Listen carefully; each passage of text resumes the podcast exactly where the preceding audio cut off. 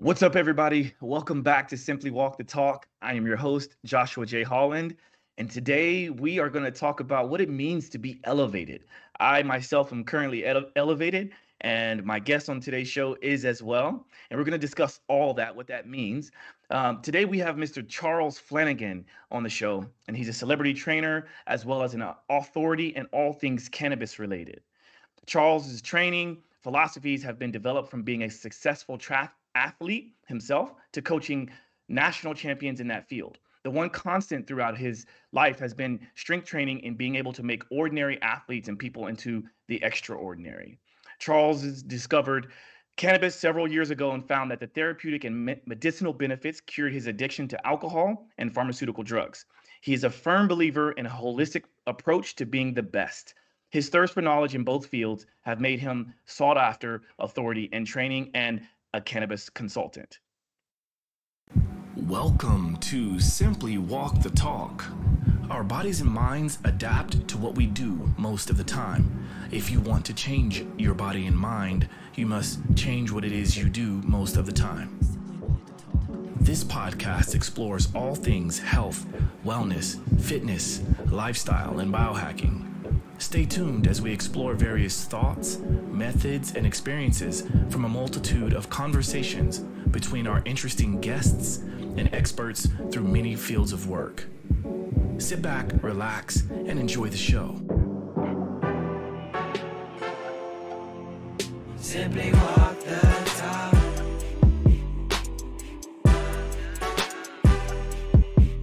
Simply walk the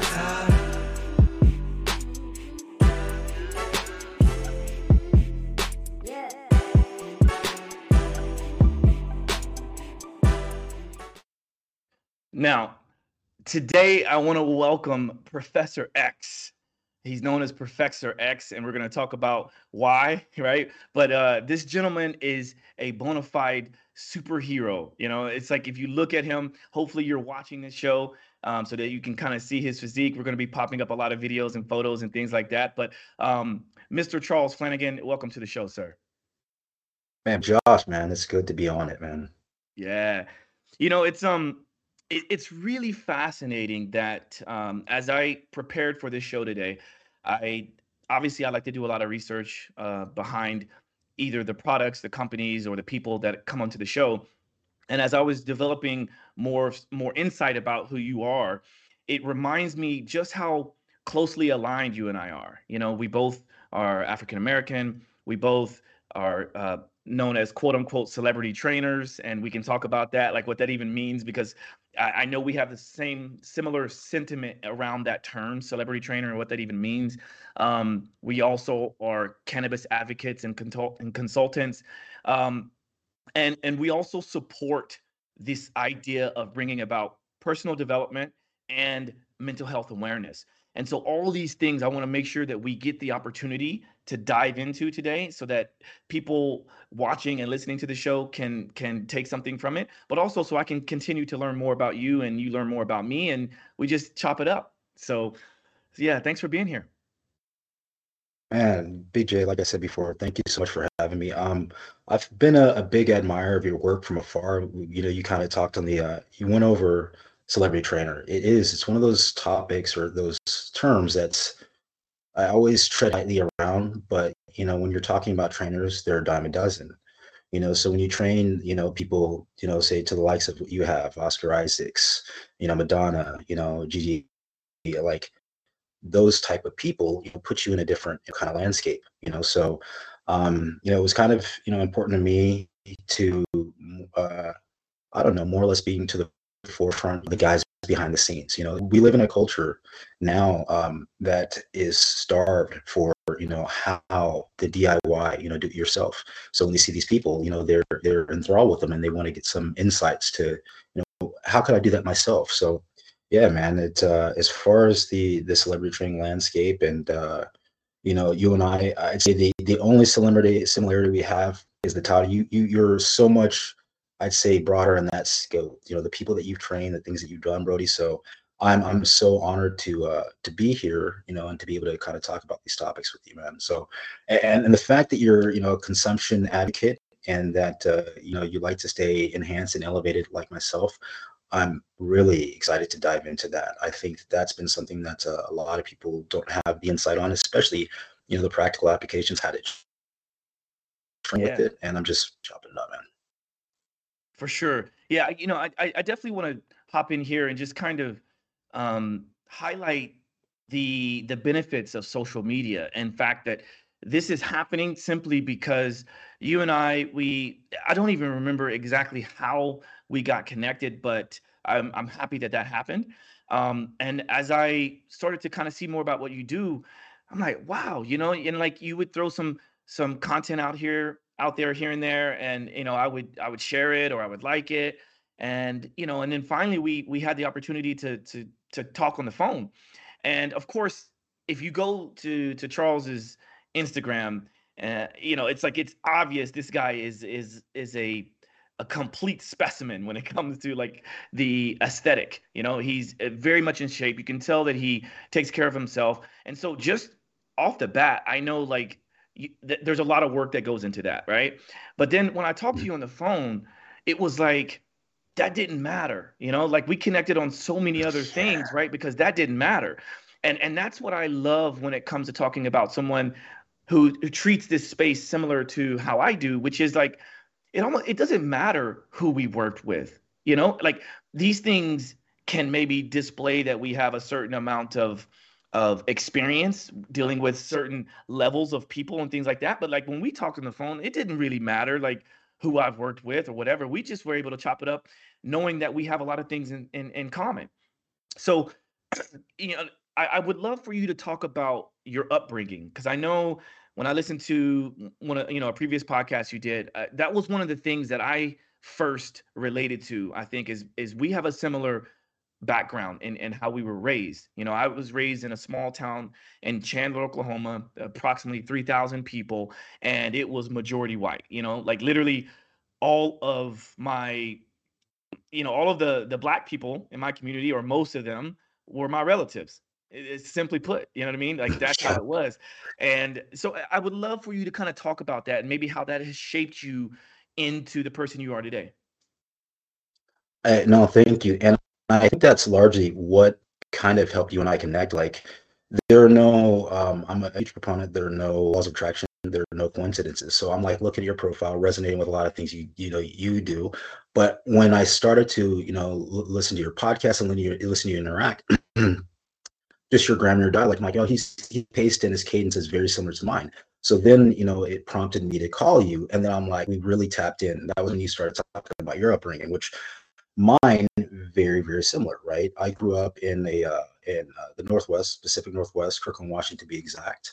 So uh, the area I grew up in was majority white, only black people. I, I don't think that I saw another black person uh, in a class or even in my school until I was in sixth grade you know my the only other black person in the school other than my brother would have been my uh, my dad and the principal at that time so, so uh you know it, it's funny to be reflective back eh, to look at it now now as a 43 year old male like i have so much gratitude for that upbringing but at that time and it wasn't easy um where i came where i came from i came from uh, orange county california melting pot uh, and I was exposed to all different kind of cultures. Like I came from a, an elementary school or classes traditionally, 50, you know, 50 children to a class, to when I moved to Kirkland, it was 20 kids to a class.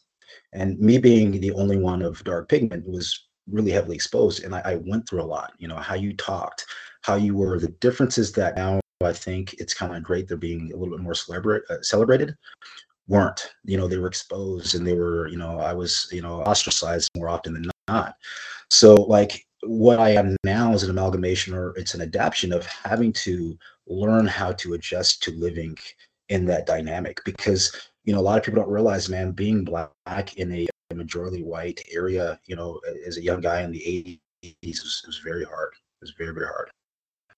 Absolutely. Um, so you and i had very similar stories like and I like you know and, and I talked to you about them. How they shaped is you're able to be in a world and, and interact with everyone you know like um, I have siblings and, and family members who have been around nothing but black people it's great, but they only know that culture and they only know they're very culturally centered. So when they have to go outside that dynamic, they struggle. You know, they struggle, and I think largely that's because our internal dynamic, as far as our culture, we're very emotionally driven, and I think you know, from outsiders, you know, Caucasians and others, it's perceived as uh, they, they take the emotional dynamic and they context it like that's angry, that's this, that's that. And it's just not, it's just how we are. You know, we're very emotionally expressive. Whereas, you know, the, the Caucasian dynamic that I learned, I learned that they don't do things that way. They're not expressive that in that way. They're not vocally or emotionally, you know, but there is, you know, expression. It's just a different way. So um, it just gave me a, a better understanding how to navigate that, that landscape, you know. For sure. I, I the thing that um comes up for me is, you know, I'm curious how you how like how your background was. Were you an athlete growing up as well? Like were you because obviously you're very fit right now, you're very big. And Mhm. and what I'm trying to do is kind of uh, draw this this this idea or this narrative around at least what some of what I grew up with, which is, and maybe you can tell me if you relate to this, but I grew up with this this huge background of martial arts and what that Mhm. meant was you know so we're talking about african american brother like me and my brother right? And we were known as the karate kids right? And you know we had this this like everyone knew in our town because remember it's a small town everyone knew that we were the quote unquote badasses right? And we were also expected to to be the badasses. And so we got challenged all of the time because we were quote unquote supposed to be the badasses. Like we, my brother and i got our black belt when we were 11 and 12 and so not only do we have the pressure of of having to be good athletes because of our of our you know uh I guess our gifts, right? You know, like our gifts of being Mhm. Right? be- being black, but also like we were the the children of the sensei. Our dad was our sensei, right? And we Mm. were ranked in the in the country or we were ranked in the state, you know, number 1 and number 2 in the state. And so there was so much pressure around having to perform. And and I looking back on that, I realized that I had to learn how to navigate all of that from a very young age. I had to learn like what's the best ways to deflect certain situations um, how do you enter a room knowing that you're the only black person knowing that you're going to deal with a certain amount of uh, judgment right also Mhm. Mhm. speaking in a certain way and having to navigate the difference between being amongst my my non-minority gr- groups and being amongst my minority groups right The- being amongst Mhm. black people we would always get told my brother and i because we we speak well right we're intelligent we're educated we were You always sound white. why you talk white, bro? You always talking so white, Yeah. right? Mhm. So I know that's a kind of a, a long preamble into trying to come, you know, bring something out of you, but like, can you touch on that? Yeah, no, it is, man. It, it's because you have to you have to navigate and tether to the two worlds. So yeah, I absolutely played sports. When I came from California, California, the melting pot, you know, like I I spoke Spanish. Um, I had I spoke a little Tagalog, bro. I spoke Romanian. I spoke all these different dialects because that was what I was exposed to. I moved to Kirkland. I, I you know, there's nothing but you know, just you know, whatever. Um, so there was no athletics. I think the first kids that I saw were uh, they were out in the field and they were playing football. I, I never played football. I, I rode skateboards back in Cali because that was a thing. Everybody was riding skateboards. It was the it was it was what everybody did in the 80s, right? I did it. Um, nobody was doing that in Kirkland. Yeah, see, and nobody was doing that in Kirkland. So I saw them playing football.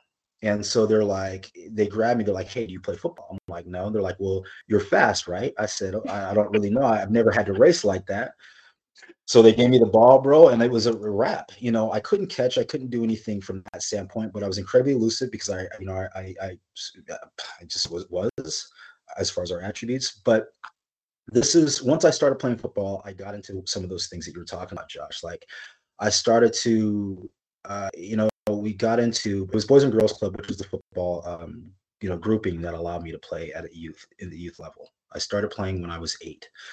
Um, when I got out there, I think it was it wasn't really obvious until I think about the second practice. And the second practice was when it was like um certain little microaggressions that like I've now kind of gotten accustomed to and conditioned to now. You know, like, you know, you guys are known for that kind of thing, or you know, you should be used to that, or you know, and it's things that you know now like I, I kind of dismiss I, I, I dismiss and I didn't even know what they were then, you know. So absolutely to your point, um, you do you you learn these things, you're aware of these things, you're exposed to these things. But also, I want to touch on something you said. It when you're around both areas, you, you almost get into a point where you don't know where you belong. Hey, did you Mm. ever get to that? Like I was, so when I was in uh, school, I played football, and then uh, football was going great, and then I found out about track. My dad was like, "Hey, you need to run track to make you faster in football." So the track team that I was on was my school team. That was, you know, like you know everybody, whatever. Uh, but then I went and I tried out for a select track team, and it was all black. Okay, uh, I start, you know, in the first practice, I'm not really doing all that well. I'm getting gobbled up by these kids because there's so many technical aspects about sprinting that people just dismiss every day, you know, and um, I just didn't get those and I didn't know those at that time. Uh, so the coach sees me and, uh, you know, the kids aren't even interacting with me because when I'm trying to talk to them, I don't sound like them. So they're like laughing at me, like he sounds white, whatever. They're just dismissing everything that I do. So the first practice was just hard, right? So we leave, and I'm not thinking that I'm doing really well because I'm getting just lapped by these kids. So I don't think that I made it, you know, but my coach was able to see like he's got an amazing gait, he's got a lot of fluidity, he's got a lot of natural things, these intangible things that you can't train, right? So Mhm. I was sent to come back. But that time, you know, being exposed to that team, which was all black, is is an awesome experience. But I was exposed to to to what racism looked like in the reverse. You know how your own culture can be so hard on you, and not only you, but other people, even you for eh, accepting other people. You know, Yeah. Yeah. um, I remember our first track meet. I had a, a track meet. I was so happy to be on this team, and everybody knew about them because when you went to these national level meets, they were known, right? So I get to my first meet, and I'm so excited. I bring out a bunch of my my, my schoolmates out, right? They're white, you know, they're Caucasian, whatever. So you know, I end up running my race. They sit behind me, and the lady who runs the team didn't really say much, you know, and she smiles at them, acknowledges them. You know, they walk off. She's like, "Come here." I'm like, "Yeah." She's like, "You know, what did you do?" I said, "I done brought my friends." She's like, "Don't you ever bring them to you know to this meet?" You know, I'm like, "What?" But they're my friends. But they're they're you know what? They're white. I'm like, "Wow." I just didn't realize it was like, what? So to your point, it, it is it's something that is not really talked about. It's not. It's it's never talked about. It's it's kind of brushed over, but it's definitely something that you know I, I'd see has a lot of impact, and it's definitely helped um, shape my landscape, and even to where, where I'm at now. Like I, I do, you know, we say celebrity trainer, but I have executives that I train and professionals, you know, um, and they come from all different shapes and walks of life, you know, all different colors. But I can relate to them, you know, because I know I speak that language, and it doesn't matter what color you are. You know, I know what that language is like. Yeah, to to to dive down a, little bit more in that rabbit hole, um, you know, like I I think wh- where I see this, and again, I like to do a lot of reflection in in the sense of truly reflecting versus being in a depressive state, right? You know, I don't I don't like you know because I do a lot of work right on the, on my emotional my spiritual path you know like I do a lot of personal development work and I know you do as well um, and so when I look back on it I kind of try to boil things down to some simple concepts.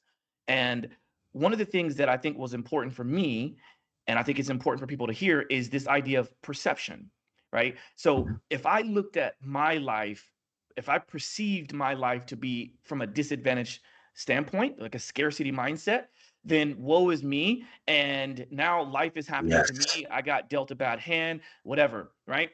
but that it is important to acknowledge that right because we can acknowledge that all of us have that within us but then you can also perceive it as and which i think i i think i did i perceive it as this was my empowerment this is how i was powered right this fueled me to be the best i could be because it's like if i wanted to you know i i sense these little microaggressions and i used to always kind of like uh wipe them off and push them off to the side thinking like ah you know, sh- surely that surely not being racist, right? Like surely not being racist Mhm, about about what mhm, they're saying. mhm. But like, you know, I, I go back to the story when you said these kids came up to you and said, You're fast, right? I mean, that's it's like, come on, man. Like, are you coming up to me because like because I look like uh my I should be on the football hmm field? Like, you know, did anybody come up to you and go, "Hey, you, you're good at math, right?" Probably not, Right. right? Probably not. And, Right. and but see, that's what fueled me to be the best in my class academically because I knew that this was happening to me. Everyone expected me to be one of the best athletes, and I was. But when it, when I talked to them more about the fact that I had a perfect attendance from kindergarten all the way till I graduated, they're like, "Wait, what?" Because that's not expected. That's not expected. So Yes. that's the extraordinary piece, right? And hmm you know, I was involved in all kinds of of of uh, recreations at the school because I enjoyed being at school. And so when someone would would try to come to me and and uh, like I, I I recall when I was in um, high school trying to, to determine when I wanted to go to college to play basketball, I went to loads of different schools to compete. And when I went to the mostly white schools, it was easy for me to stand out. Right. And how I dealt with that was I just walked in with confidence and it's like, oh, I know I'm gonna crush them. And then I got humbled. I got humbled because there was a few white boys out there that put it on me.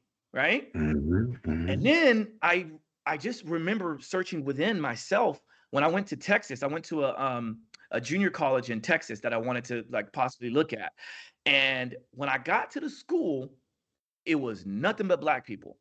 And one of the first things I noticed was that there was bars on the windows of the college, right? Bars on the windows. And I'm like, what? and I get into the to the gym, and it was nothing but brothers in there, right? Now, remember, I grew up in majority white. I talk white. I'm Right. light skinned, right? I get all that beef, right? Every, oh, uh, who's this yellow bone coming in here, right? Like Yeah. you get. And so one of the ways that I was able to break through all that was to be the best person on the court, right? But what happens to those that don't have that? So that's why I say that that for me was perceived as a fuel. It helped me to be the best I could be because no matter what they say, they can say all they want, but I know I'm gonna bust their ass. And then by the time I leave, I got all the respect. So, but I not everybody has that opportunity to do that because Right. we may not No. be in a space to be the best on the field. So then what are you left with? Now you're left with, well, they're racist. I don't like white people. And, you know, because white people don't like me. But there's so much that can be gained from all that, right? And so I know it's not a question, but I think it's important because I've never talked about this um, this in depth on the show. And I know people out there that are listening to this, are they're gonna be like, oh wow, like like you experienced that?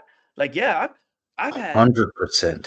I've had a gun pointed at my face saying that you're not going to date my daughter because she was white. You know what I mean? Yep. Like, hmm like this is hmm what I grew up hmm with, but it's like I can talk about it, and then you can hear people say, "Oh, you're dwelling on the past and this and that." Like, no, I, I've worked through it, you know. But there are times when it when it gets me. I was just at a play last night, and you know, they they said the N word because it was a it was reflective on a 1960s time period. But like, I have to be honest, like, what came up from me was like, I kind of laughed it off, like I always used to. And then you kind of go, oh no, it's the period piece. So okay, that kind of makes sense. I'm justifying some of these issues rather than just talking about it. Like, what does that really mean when somebody does that, you know? Right. Right. So Oh my gosh. You know, mhm.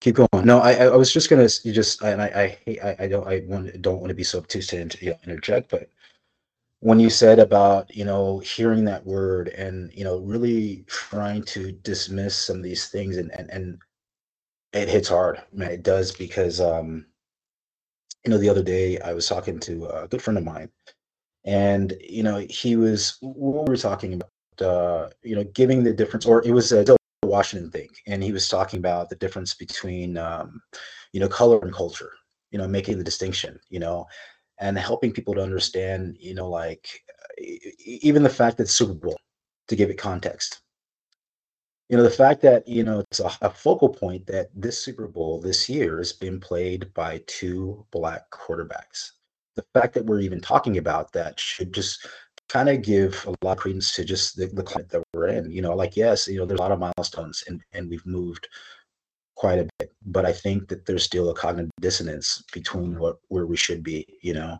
and uh, I think that's the struggle. And you know, to to the point that you're saying, I think I don't think now after navigating both landscapes, my my closest friends are everything, right? You know, the woman who I profess to be like my mother is like this little you know white Italian lady, right? You know, she raised me. So my my my, my point, and I, I think you you have it as well, is a lot of it has to do with understanding. You know, those same kids that I grew up with, you know, uh, when I was, you know, when I was in third grade, who were calling me N word and, and wouldn't talk to me and all that are like my best friends now. And, a, mm. and largely it has to do with a lack of understanding. You know, it really a fear based mindset. It came from their parents and their parents and their parents before them. You know, mm. so you know, like I don't think that any of it stems from hate at its core. I just think it's it's a lack of understanding. I think that the more that you know you, you have these conversations and you're you're able to, you know, like find a, an area of understanding. Like it's it's not a right and wrong. I think that's where people struggle, you know, when they're trying to have these conversations about black versus white, you know, and race. You know, it's like, well, that's right or that's wrong. No, it's not about. I just need you to understand. We are mm. different at the core level. We're just different, you know, and that doesn't mean bad or good. It just means what it is. And you know, we want to, you know, like try to tiptoe around that, but I'm like, it is what it is, and it, what makes us so great, you know. Mm. You know, it, it I, I don't want to belabor this too much, but and and I think right after this we'll go into our Pomodoro break, which will be a perfect um, sort of segue into another topic. But um, I know one of the things that we talked about on the phone when we first talked, and I think this is is very much worth mentioning because it allow it should allow everyone listening and watching right now. It should allow each of us to kind of check our thoughts about other people, right? And that concept is because your name is Charles my name is Josh, Joshua, right? You speak a certain way, I speak a certain way, right? And it's happened since I was a little boy, and it still happens today. Let's say like someone is meeting me for the first time uh, over the phone, right? They hear my name is Josh, right? And I mean, it, it happens less today because you can go to social media, and you can Google now, and all these things. But I remember being the co-founder of a of a prominent company working at and managing a super prominent facility here in New York City. Okay, I won't name name name names because it's not relevant at this point. But like, I remember when we were first doing some of the the first interviews of like the the members because they have a lot of weight in this in this facility.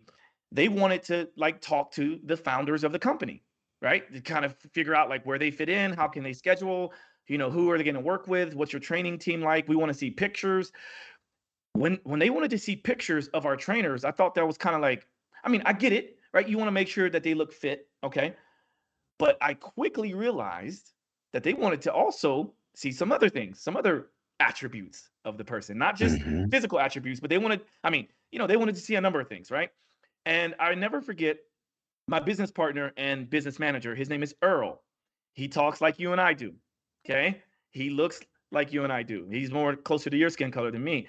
Okay. but he and I talk the same. We have names that sound a certain way, right? And the first time that a couple of these members met us in person after talking to us on the phone, conference calls without video, they were mortified. Like they literally could not imagine that Earl and I were the founders of this company that's going to be overseeing their programming, overseeing their health and wellness. They literally came up, a couple of them came up and was like, uh, yeah, I'm here to to see Josh and or Earl. And I'm like, hey, stand up, big smile on my face. Nice to meet you. Yeah. It's like this pause. And they scan you up and down quickly. And it was like, uh, oh, you're you're you're Josh? Yeah, yep. I'm Josh. Because they expected a Jewish person that looked a certain way, right? And and again like that's those microaggressions that i know that when when you really take that and use that to empower your situation it's like like you said it's ignorance and how can you you can either attack that and then sort of validate what they already think about you or you can help educate mm-hmm. you know you can help bring down those barriers so i just i think that's an important topic for people to just hear because it happens all the time. It happens more than we realize it. We can say all we want, oh, I'm not racist, but we all have prejudices. All of us do. Right. Mm-hmm. So, I, I, like what you said about the name one because the name one, Jay, is so easy, man. My my name is Charles Flanagan. The minute I say that, people are like, they, they stop the pot. It's what? It's Charles Flanagan. Oh, nothing about that's black. oh, I'm sorry. You know, so that's your name. So that's your name. No, man, it was the one that I can find. It was the one that sounded sense. It was the one that was going to give my, my my butt the most credibility. Yeah, bro, that's my name. You know what I mean? So, you know, even something that simple, and we just dismiss it. We're dismissed that that is a microaggression, which in turn is kind of racist. And, and you know, we can go down a rabbit hole. And we got to get to our Pomodoro break, but you know, people, you know, they, they there's always that misconception, that misconstrued between racism and prejudice. I think that we all carry a large degree of prejudice, which to break down the context of that word, prejudice, prejudge. We prejudge everything. You know, you see that guy, and I think that the prejudging or the prejudice that we have before it made sense, right? Prejudice at its root is a survival technique. You have to prejudge every situation, you know, at its core. But when you start having, you know, terms like racism, like I don't like that person, I'm not only taking prejudices, but I'm now having hatreds and feelings attached to this person based off race. Come on, it, it makes no sense. You know, I think that you know, even you know, coming up, that was the only thing that I've struggled with racism. I've I've understood prejudice is as long as I can remember. You know, one of the things that I preach to my clients, and you and I can completely relate. You know, as far as being a celebrity, quote unquote, celebrity trainer, you, don't never get a second chance to make a first impression. You know, so like the minute people see you, they're trying, they're formulating an, you know, an opinion about you. So what happens the minute you see me? I don't have to say anything. I have something. The minute you see me, I have something that you know you can't get willed, bequeathed, or gifted. You know, you have to work hard for physique, especially with you and I our age at 43. Man, there's only so much of my genetics are going to give me right now, right? Mm-hmm. So when you see somebody in their appearance, it's, it's a huge, you know, uh, you know, um, insight onto who they are. You know, what they're like. You know, so um, yeah. I'm sorry, but yeah, mm-hmm. it is key. Bro, it's it's key. Uh, and really quickly, um, you, you have a brother. Is he older or younger? Uh, I have man. So I have two brothers. I have uh, okay. two younger brothers. Yeah, yeah. Two younger brothers. And and mm-hmm. uh, just just out of curiosity, what are their names? Uh, so Anthony Flanagan and Conrad Burleson. You know. Okay. Okay. So okay. Anthony and Conrad. So here's one of those ones I get. So my brother's name, his full name is Romario Holland. Okay, Romario, right? It's his. Uh, it's it's like um, you know, it's people don't really. Uh, I guess they kind of expect that, right? These novel names for for black kids, right? Mm-hmm. And so, like, okay, we call him Mario, and Mario, for short, can be known as kind of like an Italian name. So they might ask like that, but then anytime somebody asks me about my brother's name, the next thing out of their mouth usually is, is so wait, why did your parents call you Josh? Yeah. Right? Right. And it's like, mm-hmm. I don't know. I mean, You're maybe right. they didn't want to, you know, maybe they couldn't, you know, settle on an, another name, or maybe they had too many questions about the name Romario and, and it's not, I, I don't know. But like, that's one of those microaggressions where it's just kind of like, does it matter? Really? Like, should my name be, you know, Mubaktu? You know what I mean? Like, like mm-hmm. but you know what we don't like the importance of why we need to educate people on why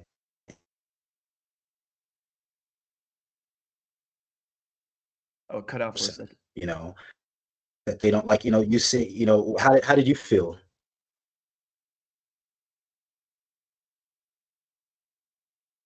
jay you there? Hey, yeah, sorry, it was cutting out on my end. Uh, were you catching that, Gordon? Did you catch? Uh, just go ahead and, and, repeat it. I think it was cutting out for for both of us. Yeah, can you uh, just repeat that question, Charles? Um, you said microaggressions, and we were we were talking about them, and you know, I guess my my question to you because people don't realize the importance of why I'm making so much point to this is what they do for the person, the recipient. You know, why when, you know, a culture or a person feels this, why is it so important that we acknowledge th- these at the core? You know, we stop these things, you know. Um, and, and people don't realize like it's no different than, you know, uh, a microaggression is no different than a sensitivity point that you'd have with somebody who's heavier set, right? You know, now uh, back before the 80s were nonsense was everybody was accepted, but it was a little bit more free uh, era, but you could get away with saying things that you can't say now. We're, we're very sensitive about people's weight and appearance, which is great. You know, there should be an steady degree of sensitivity, but it also goes for the microaggressions and race and culture. You know, with the Super Bowl going on, with so many different things, there's so many things that people throw out, and I'm just like, why would you say that? That's not okay. That doesn't make me feel okay. But it's it's it's still, you know, you get so sensitive about this. Why are we sensitive about this? You know, even that word, even I don't want to spend too much on it because it'll go down a deep hole. But even the N word, you know, the biggest thing that I get asked, I get asked from my from blacks is like, "Are you okay with somebody white saying it?" I get from white people, "Are you okay with you know somebody white saying it?" You know, and and and, and why on both sides. And you know, the the answer that I always have to that is that we are talking about a word that now has so much meaning and symbolism that it impacted a whole race of people. Yeah. So, at some point, do you think that we need to have a collective discussion on the powers and the impact of this word? You know, that people have died for this word. So, you know, you ask me, you know, can I say it? Or you ask me if you're black, should I say it? Or, you know, I'm gonna I'm gonna give you that same dissertation. I'm gonna say you do realize that wars have been fought. People have lost their lives, right, over that word. Mm. Mm. So that's heavy, bro. And and and again, I don't want to go too too deep, but like I I, I am certain that you understand this because I've getting I've gotten asked this all my life, right? My response used to always be, no matter if it's a black person saying, a white person saying, or any other race of person saying it, uh, or asking that question, my response to that would be, but why would you want to say it, knowing the impact that it may have?" Right? Right. It's like, right. like, are are you so need in need of having to to to say the N word because it makes you feel a certain way, it makes you feel empowered? Like, wh- why? You know? And mm-hmm. also on the flip side of all of that, there's there's this expectation of a certain response from someone that looks like us to that word. But when you don't give them that that that that result, then it's like, ooh. So, you know, does that mean I have to always practice suppressing my emotion around that? Maybe, right? But it also there's an opportunity to do what we're doing now is to educate people on like wh- why even say it? You know, if you know it's like it's almost like you're looking for a fight. If you want to fight, just say you want to fight, you know? Mm-hmm. Or let's talk about what's coming up that even makes you want to ask that. Like if you want you like to talk about controversial topics, okay, we can talk about controversial topics, but let's just not try to get under my skin because you're trying to feel what I'm feeling. I'll tell you how I'm feeling. I'll tell you how mm-hmm. I feel about that, you know? And sometimes people can't handle that. mm-hmm. So mm-hmm. can't handle the truth. Anyway, right you can't handle the truth. right? Yeah.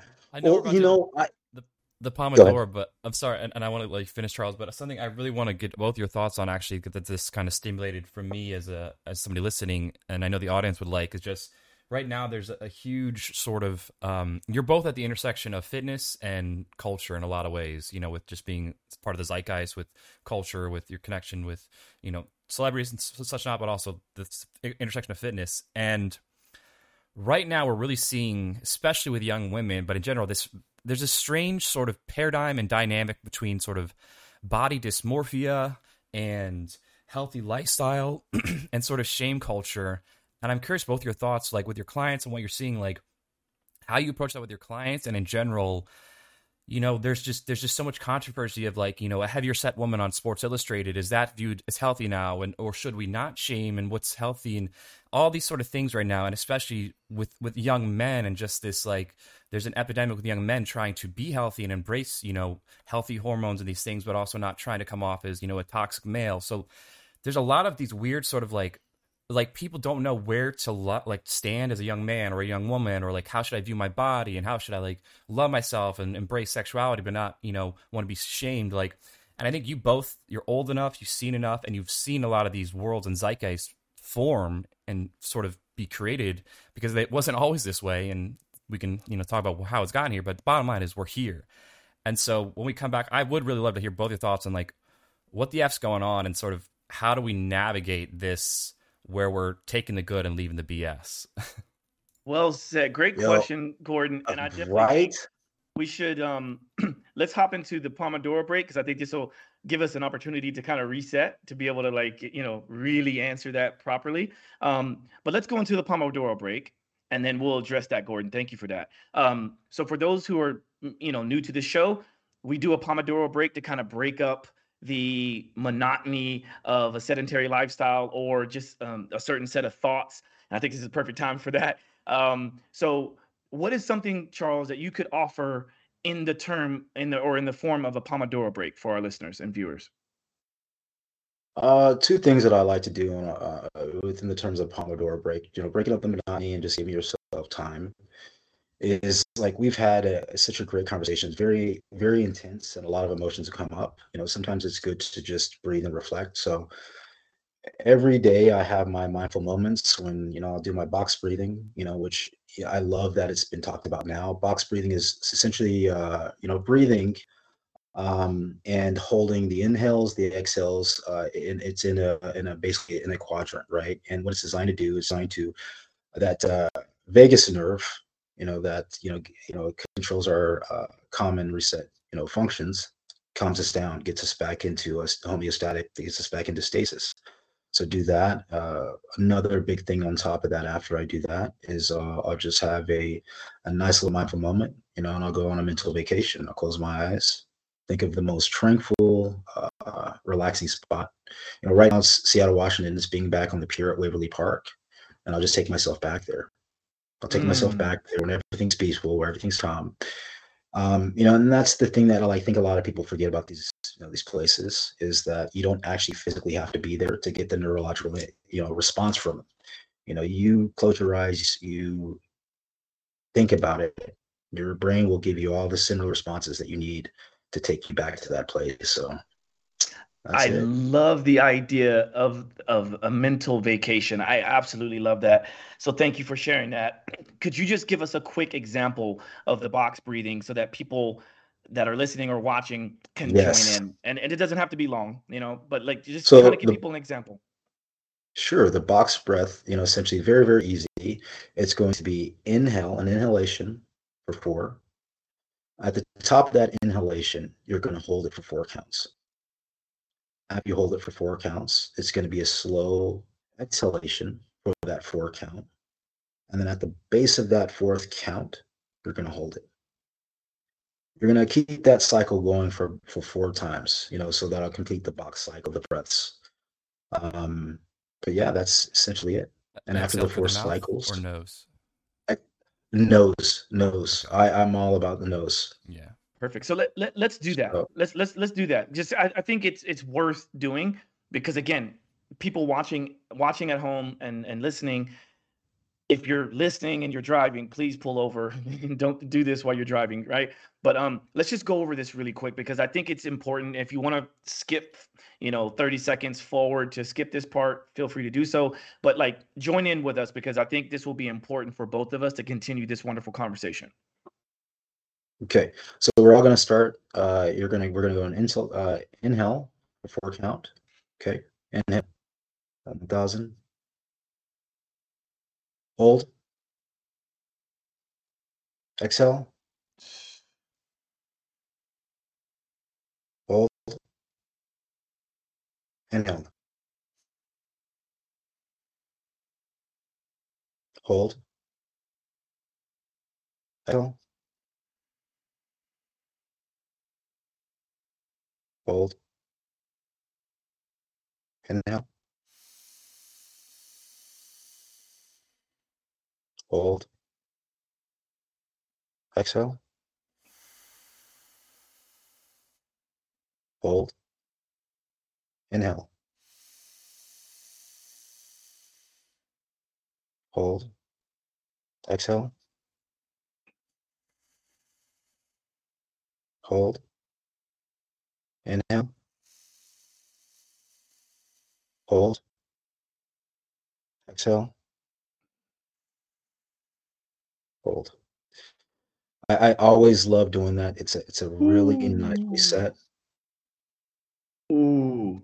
Now, I, I just want to give a couple uh, tips here and there because again, you're being, a breathwork tactician. I love. Uh, go ahead, please. No, I, I love this, and and you're a practitioner as well. So we both do this, and I want people to understand that there's a variety of ways of to to do this, right? And you may have heard a slight difference in in maybe how he was doing it because he was having to speak, Charles, that is. Um, and I know some people aren't able to breathe entirely through the nose because of certain hardware issues and and and whatnot. Um, and like sometimes I like to do inhale through the nose and notice that in order to get to a four second inhale, sometimes it's very difficult, which means you either don't get to the four seconds or you have to you have to force yourself to breathe soft.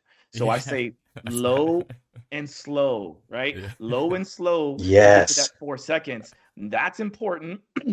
and try to do it as much as you can in, in, you know nasally and then you hold your breath and then you have the choice of either exhaling nasally or exhaling through pursed lips or closed teeth and what that's doing is trying to moderate the flow of the air which helps to build up this lung capacity which is what we're ultimately trying to work on as well right? To get this autonomic response but also to build our lung capacity.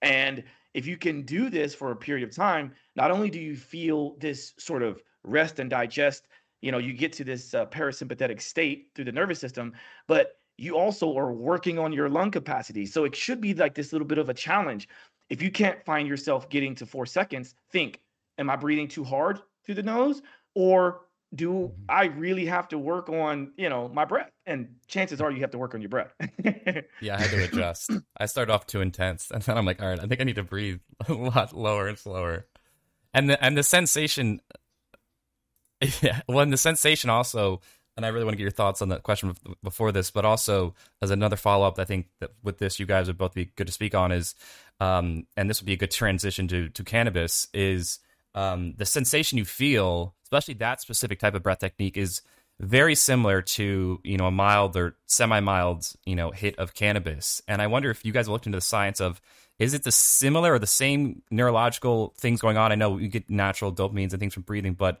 how correlated or similar is that? And was there any is that any um, bridge to how you got into cannabis through breathing at all? Well, great question. Um, and and again, I think we we can easily go down any path that you want with this, uh, Charles. Um, I'm happy to to to mention kind of my thoughts on that, but I would love to hear your thoughts on that if you have any insight. Well, I've been they've been doing a lot of studies lately, and they've been talking about what the thing with the cannabinoids is. They it's a uh, pain suppression. That's the the biggest impact that they they love about cannabis is the cannabinoids suppress pain. So that feeling that you're you know you're likening that to when you have those the breath the breath work is that's also the same feeling that you know you have when you're having that breath suppressing the pain it's it's releasing all these endorphins that you know you get with the cannabinoids is that mm-hmm. about the same thing you you were liking it to josh Absolutely. And and I would throw another on top of that, which is the the relaxant effect, right?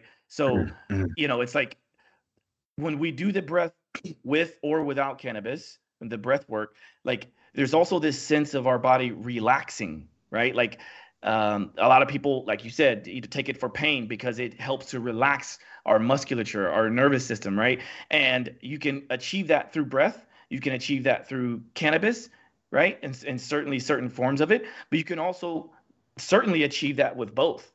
And so just me closing my eyes while being slightly elevated at this moment and doing that breath work, I literally like was not here. You know what I mean? I'm like I wasn't I was on a mental vacation as you put it. And and I think yes. that's that's the power of it, right? Because sometimes we're so amped up on on life and we're so attached to our pain sometimes that we need to be just kind of shifted away from that like a the awareness mm. shift my book. Mm-hmm. it's a nice little plug there which we do talk about cannabis in in the book by the way. So um but anyway that was a great question gordon. And i think now is a good segue into the other question that he was talking about which i do think is very important like kind of like the state of affairs throughout the world today in terms of you know the zeitgeist and mm-hmm. you know it's like uh, everyone wants to kind of label others and everyone is also searching for a tribe or community to be a part mm-hmm. of i don't mm-hmm. think that's inherently wrong Mm. But when you're trying to do it in this prejudice prejudicial way, the way you talked about, because we do have to prejudge, but when you do it in this mm. way that's like, well, um, I need to ask you this question so I can put you in a box. Like that's the part that I don't see that's correct. That's the part that I don't like. But if you want to find a community of like-minded people because they're healthy or because you aspire to be like them or you think that they can add to the to the collective that's the part that i do like right? So mm. what are your thoughts on it charles? Oh no i think you're, you're right and uh, I, the thing about it is the pros kind of to your point is i love the inclusion. I love how you know it's every there's so many different groups or settings that i wouldn't have seen uh, that are now inclusive in the space. Like, you know, let's look at the fact of you know the space that you and I both come from, modeling and celebrity training. And in modeling, there was no such thing as plus size models. There was only one size, you know, and that was mm. size zero, or that was, you know, whatever. And so now to see, you know, plus size models, to see shorter stature models, and to see just an array of different people is crazy to me because by definition, just a model is somebody that just displays, right?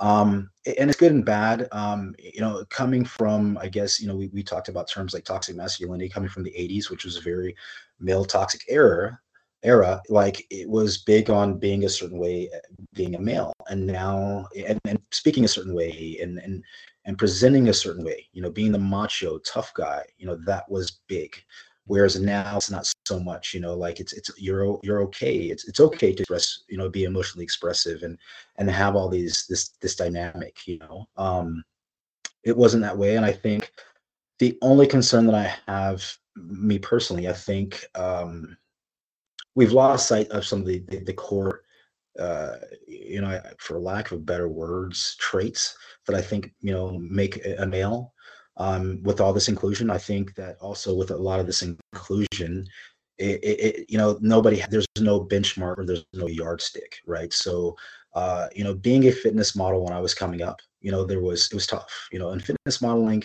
you were either a bodybuilder, which meant you were just this big, huge beast, or you were like, you know, just an aesthetic, just you know, God, and you know, and it, it, took a lot, you know, and to get on the cover of these magazines, what you had to do, I mean, you had to be the top top to top. So now when I see these different platforms of uh, you know TikTok and I see these models and and how these influencers that's that's cool. You know, it's, it's great. But you know, again, the tough thing about that is now everybody thinks they can do that, right? It's so inclusive that now there's there's no benchmark or yardstick, and everybody can do it whenever they want to. You know, very similar to even you know, and this will be super offensive to training. Like the training thing i have a hard time in certain aspects of inclusion because i think there should be a benchmark. So say for instance uh, i tell my, my lady this all the time. If you and i were going down the uh, avenue of personal finance or any, any kind of finance would you want me to be bankrupt? You wouldn't trust me. You wouldn't let me borrow your money. You wouldn't let me lend your money if i was a bankrupt financial planner or whatever the fact. But I, I don't understand the disconnect with training. Like I, I see so many out of shape heavier personal trainers and I, I don't understand that. Like whether or not you may be this brilliant guy and you understand training you're just not applying the data you know? So the fact that you're overweight and your training is a very weird thing to me. I don't understand that. So oh you know. okay so now this is a great topic and again I, will go back to my childhood i'll go back to um because a lot of this is in my book actually um or, or i should say some of this is in my book. Um and I wanted to try to paint a picture of how I was raised so that people could understand better how I think the way I think. And in mm-hmm. terms of these microaggressions, going back to that, but also applying that to what your point that you just brought up is so my father was the chief of police of my hometown and he was the sensei of the only martial arts school in in our region and he is you know he was an EMT and and to me he was my hero you know and and still is right? But here's the kicker. My dad is morbidly obese right? Morbidly right. obese right. and he wasn't i mean he wasn't as big as he got like you know a, a year ago but a year ago or a little over a year ago he was at 507 pounds when he got checked into the hospital because he fell right? Now this oh, is someone geez. this is one someone that would um, go, you know, like I mean, he would go to work and live a normal life, but you know, I say normal life, right? It's normal probably in the Midwest now in today's world because everybody's everybody's obese, right? And so it's just kind of a, a little bit more accepted. But to your point about this, you know, bankrupt financial advisor, my dad was literally the bankrupt financial advisor. I mean, not quite, but right, but he was the obese martial arts instructor, right?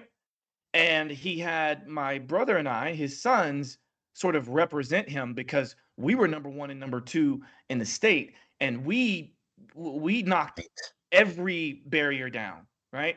But my brother and I always were faced with, hey, I thought your dad was like the sensei. I thought he was like the kung fu guy. Like, and and that's it. That's all they would say. But we knew what that was about, right? Kids would make fun of my brother and I because we had this car. We grew up pretty poor, right? But we had this old brown uh, car, right? It was like a, a Pontiac Cutlass, I think it was, right? It was old and it was the the brown car that everyone knew that the smoke was coming out of the back of it, and it's like you knew we were in town because you know if we were going somewhere because there would be smoke, right? But not only that, people would laugh at us because when we would drive off, they would all be pointing because my dad's side of the car was always lower to the ground than the side that we were on. Jeez. Right.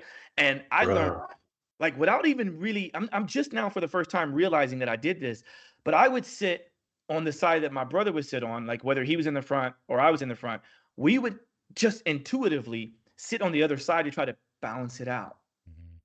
Mm-hmm. Imagine that. Right? Imagine that. And so I have grown up with a little bit more empathy about those that maybe aren't doing what you say, you know, like that what you brought up, which is like they should be walking the walk, talking the talk. Mhm. Hence why I call this show Simply Walk the Talk. And I get asked all the time, do you think you are where you are today in your career because of your family, because of your dad particularly? And I say, Mhm. certainly, certainly, right? Because you know, I have an example of where it can go. He to this day, he's he's in a acute uh, acute care facility, right? It's essentially a nursing home because he got to the point where his weight got so out of control that he can't live a normal life. And I know the pain that other people, when they first hear that, they go, Wait, your dad is morbidly obese? How? And so I've Right. had the opportunity to educate people in that it's not just about overeating. There's so much that goes into that. And so Oh my again, gosh. it allows me to bring that up and not, i'm not giving a pass for anybody who's in a training space that is overweight not giving a pass for that or you know not giving a pass to the person who's a dentist who has bad teeth but at least it allowed me to kind of go you know i can empathize with you for a moment and then i ask those questions a little bit deeper especially as a health coach like how did we get here can we address that Mhm. because i know the pain that they might be going through because i know the pain my dad goes through because i know the pain i went through you know Right. No, Yeah. and I, and I again, I, I want to thank you so much for sharing that. And it's it's it's that's definitely tough, man. Um, and very transparent. Like I, this is by no means am I fat shaming or, or shaming anybody that's heavier. Um, you know, I, I have clients, I have friends, um, and using, I guess, you know, something that's very similar is I was you had your dad that was heavier, right? And that was the battle that you overcame. You didn't carry that generational curse, right? So mine was addiction, alcoholism. My dad wasn't heavier, right? But what I saw was, you know, drinking and things like that. Addiction was mine. So, um, and I, and I only say this to say that because of, you know, we, we went back into how did my upbringing shape and form me, is I never had any margin to be anything less than perfect. The way I talked, the way I presented, everybody's like, man, you're you're so this, you're so the the oration, my my my my even the pacing of how I speak. Do you know how many times I listen to myself, or I go over and over, uh, you know, or I, or I have somebody else critique, and it's been because I've gone to castings, or I've had interviews, and it's been so different than anybody else. So, you know, I don't say that to say um, that I'm just bashing people. I'm just saying that in my experience, it just Mhm. makes it so much easier. It just makes it You know, I, I always this big guy. I was what you call you know, quote unquote, a hard gainer. So for me to put on weight, what that means is it's hard to put on weight. For me to put on weight, it, it requires a lot, a lot. You know, so you know, again, it's another misconception. People get the idea that what I am is because of ego, and it's not. It's it's because of sickness. Like I work out incessantly. I do what I do incessantly because I'm always thinking that I'm never enough. It's, it has mm-hmm. nothing to do with I gotta look good or I gotta feel good. No, no, no.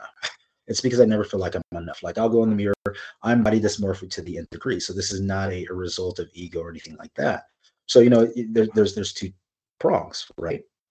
Wow. But I say this because when I do, with all the different challenges that you have in this world, with people being so dismissive and people wanting to judge and stigmatize, you look at me and you're like, oh, well, that guy's quasi put together, you know. So I don't have to deal with some of those other hurdles. That's the one thing that I try to impart with those people. You know, like um, mm. you have biohacker on your shirt. That was the, one of the other things that really kind of connected me to you is because there's a lot of people that don't know what that is. And I read your books, you know, like I've seen the podcast and I'm like, yo, man, this guy is it from your breath work, you know, to the yoga, to the everything, to martial arts. Like what that means is somebody that's understood their body and really wanting to see what it's capable of. And I'm like, yo, Josh, that's that guy. And a lot of people in our culture don't even understand what that means. That you're a biohacker. What does that mean? Well, you know, you live day to day in this body, or you know, and, and you, you know, like no different than a car, right? You know, I have friends who have high performance car. You can drive your car every day and never see what it's capable of. And grab a NASCAR driver and show you things that that car you never even thought that car could do that's the same thing with the human body. I think a lot of people are walking around every day just going, you know, just through the, the monotony of life, not really pushing their body to the limits.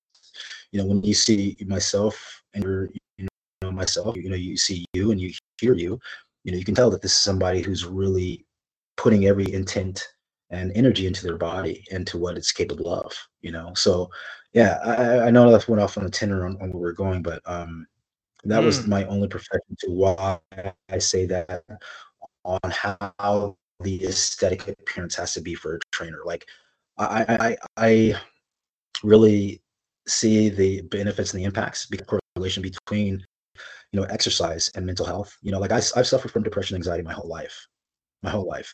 There's a book I know you've read it. Uh, uh, Dr. Ratey has it. It's called Spark, and it's the uh, it's about exercise and mental health. And it was one of the books that when I was at the thralls of my addiction, kind of going through it, it really helped me out. You know, it basically talks about, you know, how exercise can, you know, really reverse a depressive state. So when I see these guys and I know how, how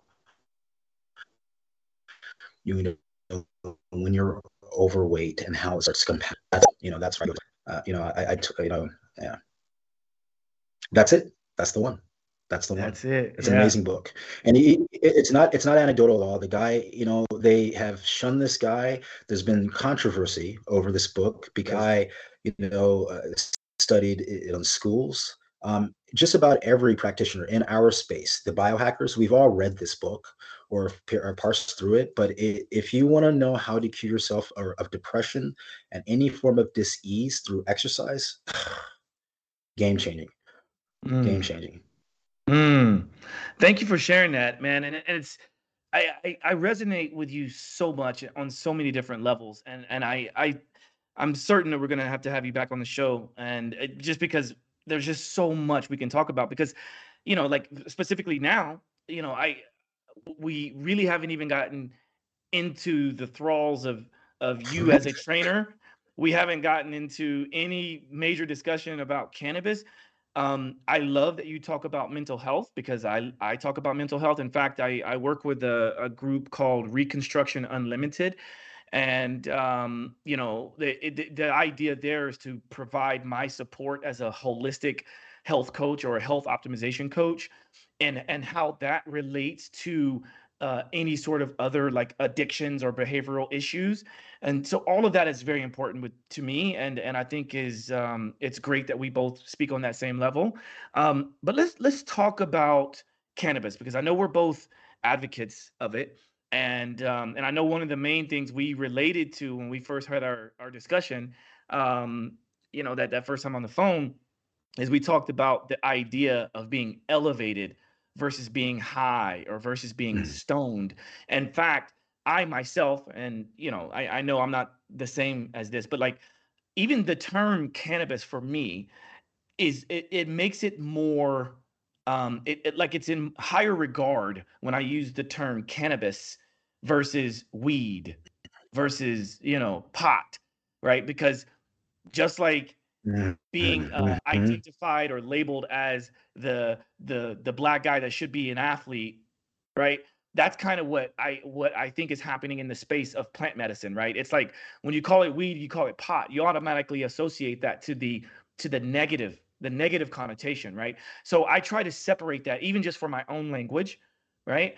And kind of back to that idea around the n word right? Mhm. like i if if i don't want that vernacular in my in my world then i myself don't use it right? And then i kind of explain the impacts of what it's like with those who do use that in my space.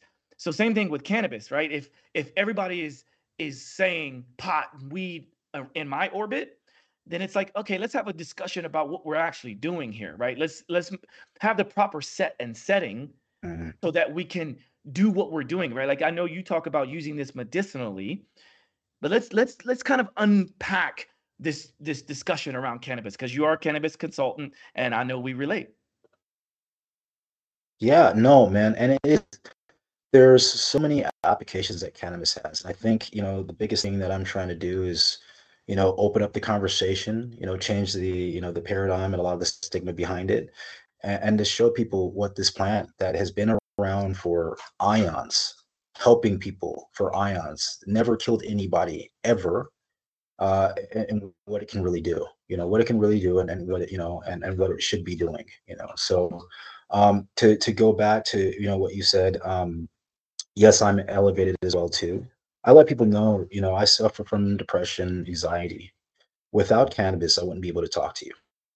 Mm, You know, mm, um, there's a lot of repetitive thoughts, and there's a lot of things that I'm always consistently challenged with.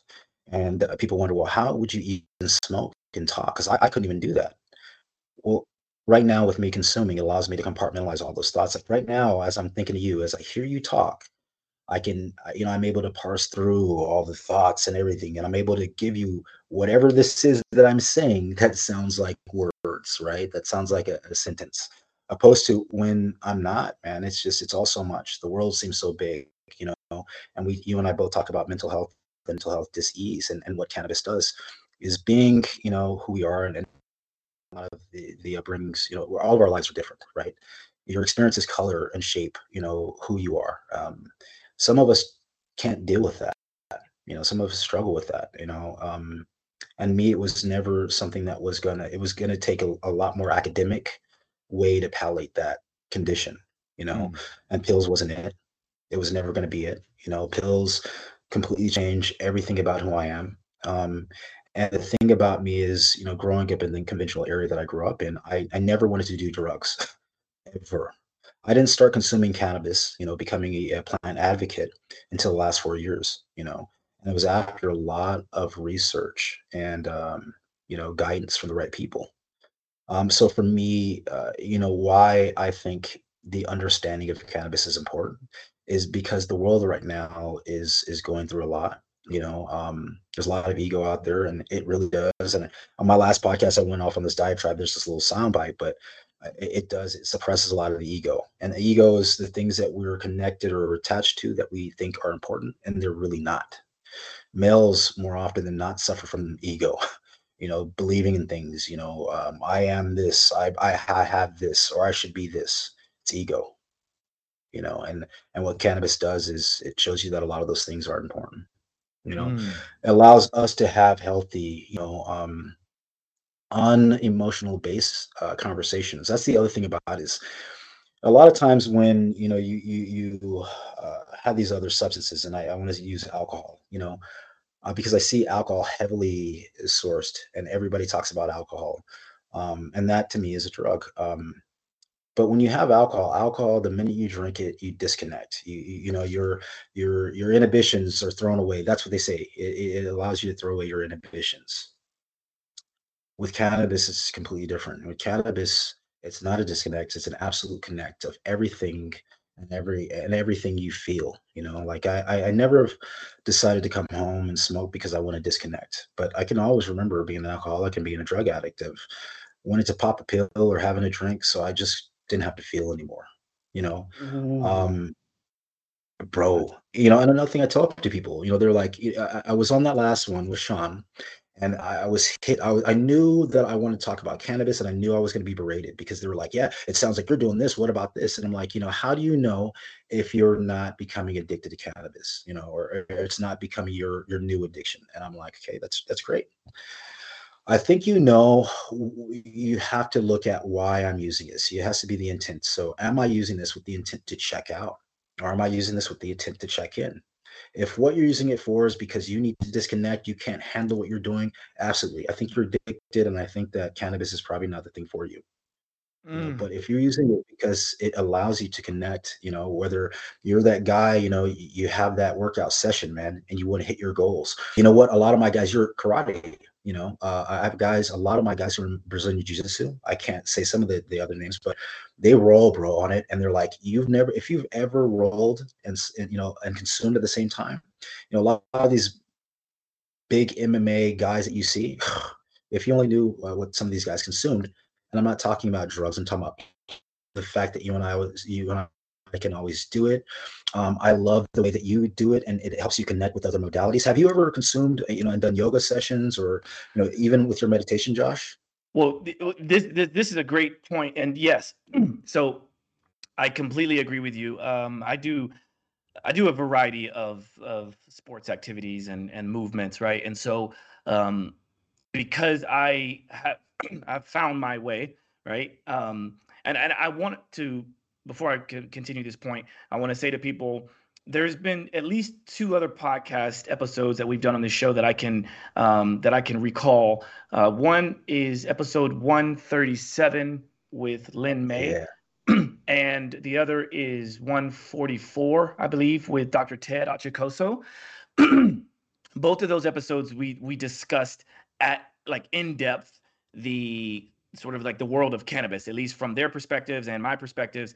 And one of the things that I made sure to bring about in that conversation and anytime there's a conversation around cannabis or plant medicine is is is this idea of it's not just one thing right? It's not so for instance when someone knows that i'm i like that i i'm an advocate for cannabis they'll they'll say to me ah yeah you know like cannabis is not for me and then I go, oh, interesting that you would say that. You know, like uh, what, like what, what happened? Can you explain a little bit further?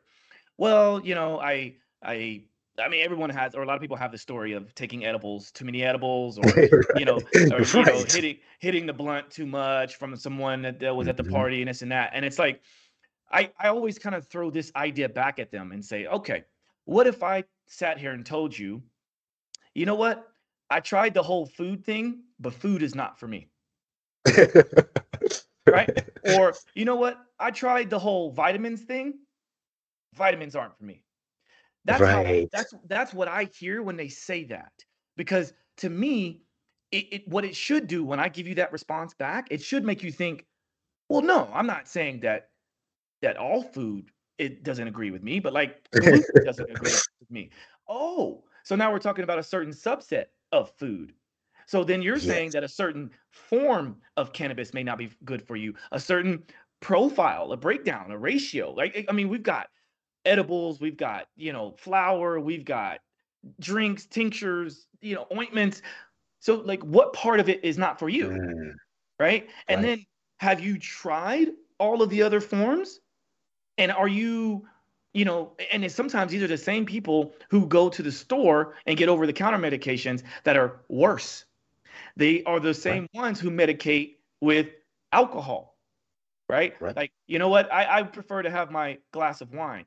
It's like the point that you brought up, which was, do you check in or do you check out? I absolutely love that. And I'm going to borrow that because it's either you're checking in or you're checking out. And mm-hmm. I'm from this camp of like, I know exactly what strains I like. I know what ratios I like. I know the best times to take it. Um, most of the time, I'm always taking it before uh, I do one of these podcasts. I certainly did today, right? And and then it's like when people understand that, they go, oh. So sometimes, and I don't want to be the one here to force anyone to try it, but I do say, just like everything else, sometimes you just got to try it and you need to learn how to titrate up. Like I would never ask someone to go from a regular shod mm. shoe into a barefoot shoe from day one to day two because we know you need to progressively load the system, right? If you've been wearing, you know, a regular shoe all your life, and then you find a video on YouTube or on Instagram that shows that barefoot training is the best way to go for your foot and things like that, you might hurt yourself if you immediately go to that. And that happened to me, right? But here it happened to me. Now, right? Right? right? But here I am now saying that, like, well, I could have 10 years ago, 15 years ago, I could have said, oh, barefoot, barefoot shoes aren't for me. This is what a lot of people say to me, right? So then I go, well, have you tried just barefoot? Because you, that's your body. And you can't say that being barefoot is not for you because that's how we were born. You weren't born with shoes, yeah. right? So this is how I kind of break through all of the the stigmas around the idea of cannabis. And then again, now we're not talking about just cannabis. We're talking about your thought process. We're th- we're talking about how do you elevate, and this is why I like to call it elevated. Man, yep, yep, yep, yep, yep. So, you know, I know. But to your, to, go ahead, go ahead. Well, no, I was just gonna say, like, I, I I wanted to get that piece out there, and then I'll quickly address the the you know how I use it during certain activities because I know you know you, you want to touch on some of this as well. Um, yes. The the first time that I ever tried cannabis with basketball was one of the most profound experiences uh, that has ever happened to me in terms of fitness and cannabis use. Okay. Now, I went my whole high school um, and the beginning of college without drinking alcohol. So I, I, didn't drink alcohol until I was 21. I didn't uh, consume cannabis until I was 24, right? And I missed out on a lot of all of that. Now, I say missed out as in, you know, whether that's good or bad, right? Now, there was most of my friends and athletes and uh, you know, like the teammates that were on alcohol and on cannabis throughout my entire career.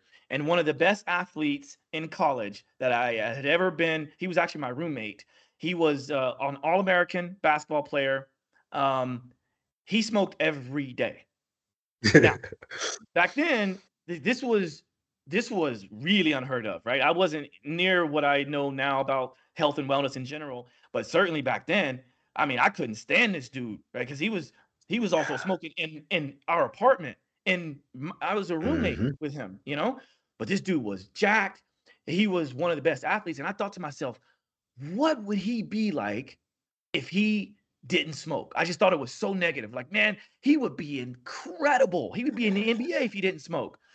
But now that I know what I know, I think back to he had an advantage, man. That's like a performance enhancing drug, right? Performance enhancing supplement, right? And so I tried it for the first time playing basketball, and it was like the Matrix, bro. It was literally like the Matrix. Like I, I could see plays formulating.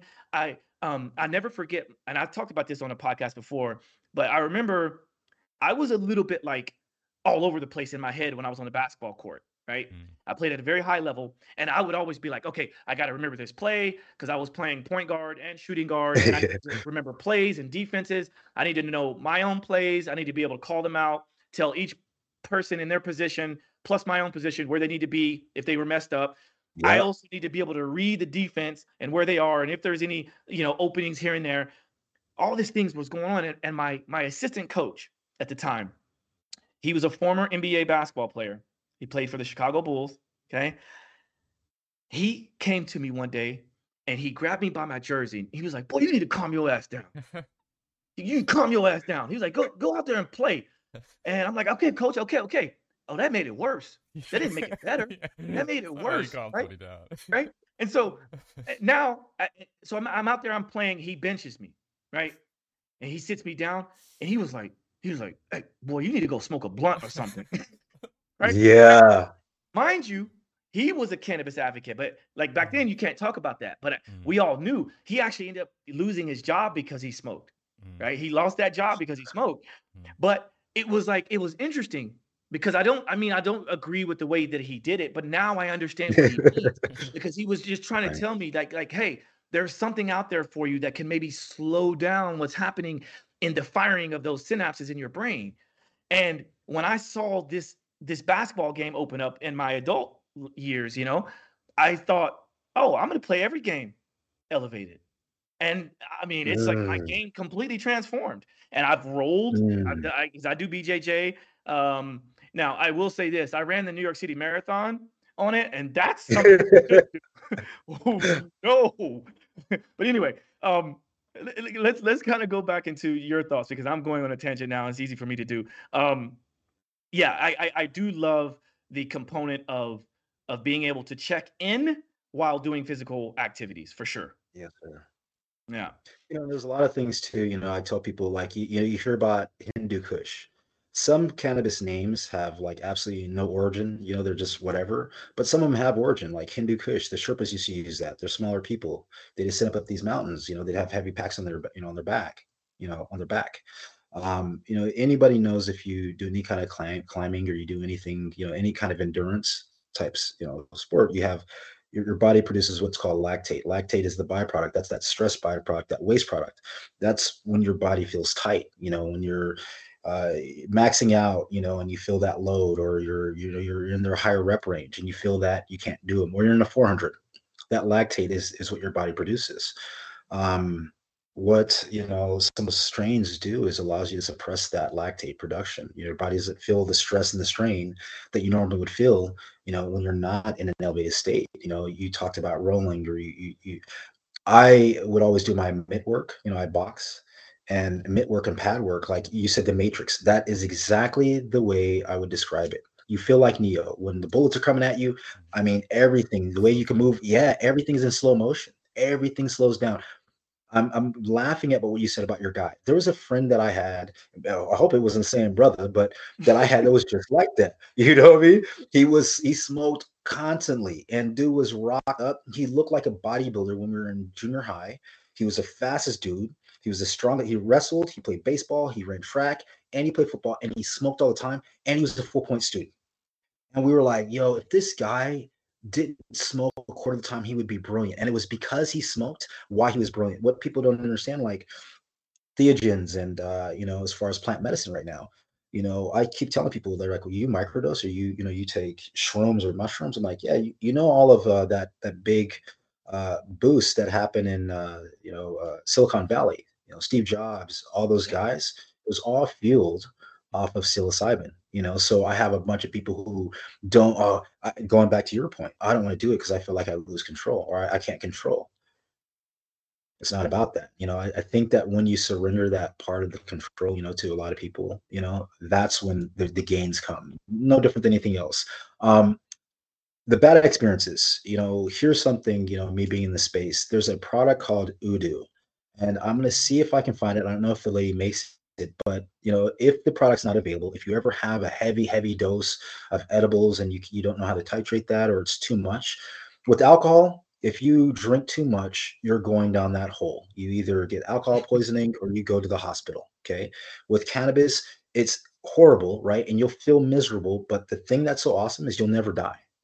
Uh, to offset that if the feelings are ever too much what i would ask you guys to do is go to a dispensary and you can get cbd CBD helps titrate a lot of the psychedelic effects, like helps marginalize them. So I guess it'd be almost like having alcohol and somebody saying getting some caffeine to kind of help curb, you know, the, the, the feelings. But on the whole, on the whole, you know, it, that only happens with edibles, and it's because it's so hard to to really you know dose them accurately or get the the dispersal of the cannabis, the cannabinoids in the product. So other than that, you know, I tell people for first time consumers, grab a joint, blunt, or whatever smoke you can.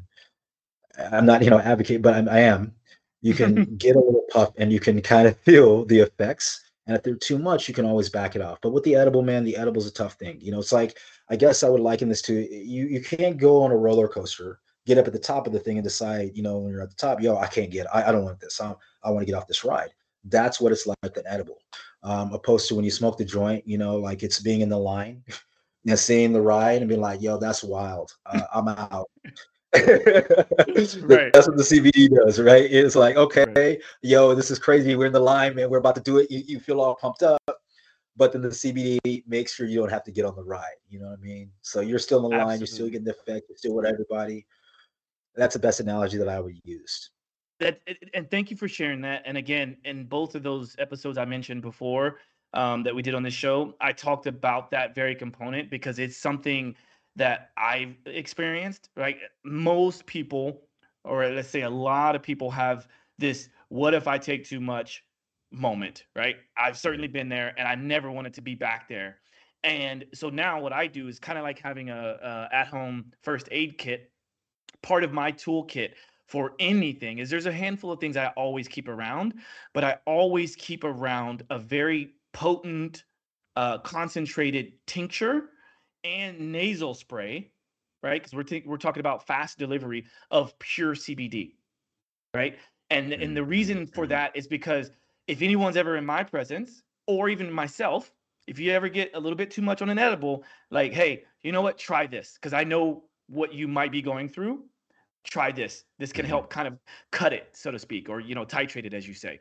Um, and the other thing too is just like everything has sort of a consequence. We have to understand that. And so when you sort of refine this uh, you know this plant this beautiful plant that came the way it was from nature and you make it into an edible and things like that we should kind of understand and expect some level of a consequence from that right you can obviously benefit from the rewards of of sort of getting into said state that you want to get into but you also have to understand that there may be so you know some consequences it's not that it's supposed to be always amazing um, but it can be if you do it right, right? And so one of the things I like to do is consume with like a vaporizer and not the vaporizer you see on the street when people blow these mm. big clouds of smoke, but like proper ceramic chambers where it you know heats it to a certain temperature. I myself use a volcano. I also have um I like to use um like a certain vape pen that is all like ceramic pieces and it allows me to set the temperature to warm the cannabis up just to a certain point. And I also like to use rosin from time to time because it doesn't use a chemical extract mm. to make the the substance because I don't want to also be consuming like these chemicals while I'm ingesting it as well because I have to consider mm-hmm. like is that also giving me a certain head state or body state, right? Yes. Yep. Yeah. yeah. So, In the space right now that's a it's a heavily debated topic. Yeah. Yeah. Yeah, and and and again, it just goes back to that topic of it's not just one thing. It's not just weed. It's not just this is not for me. Well, like, how are you taking it? Why are you taking that way? Have you tried this way? You know?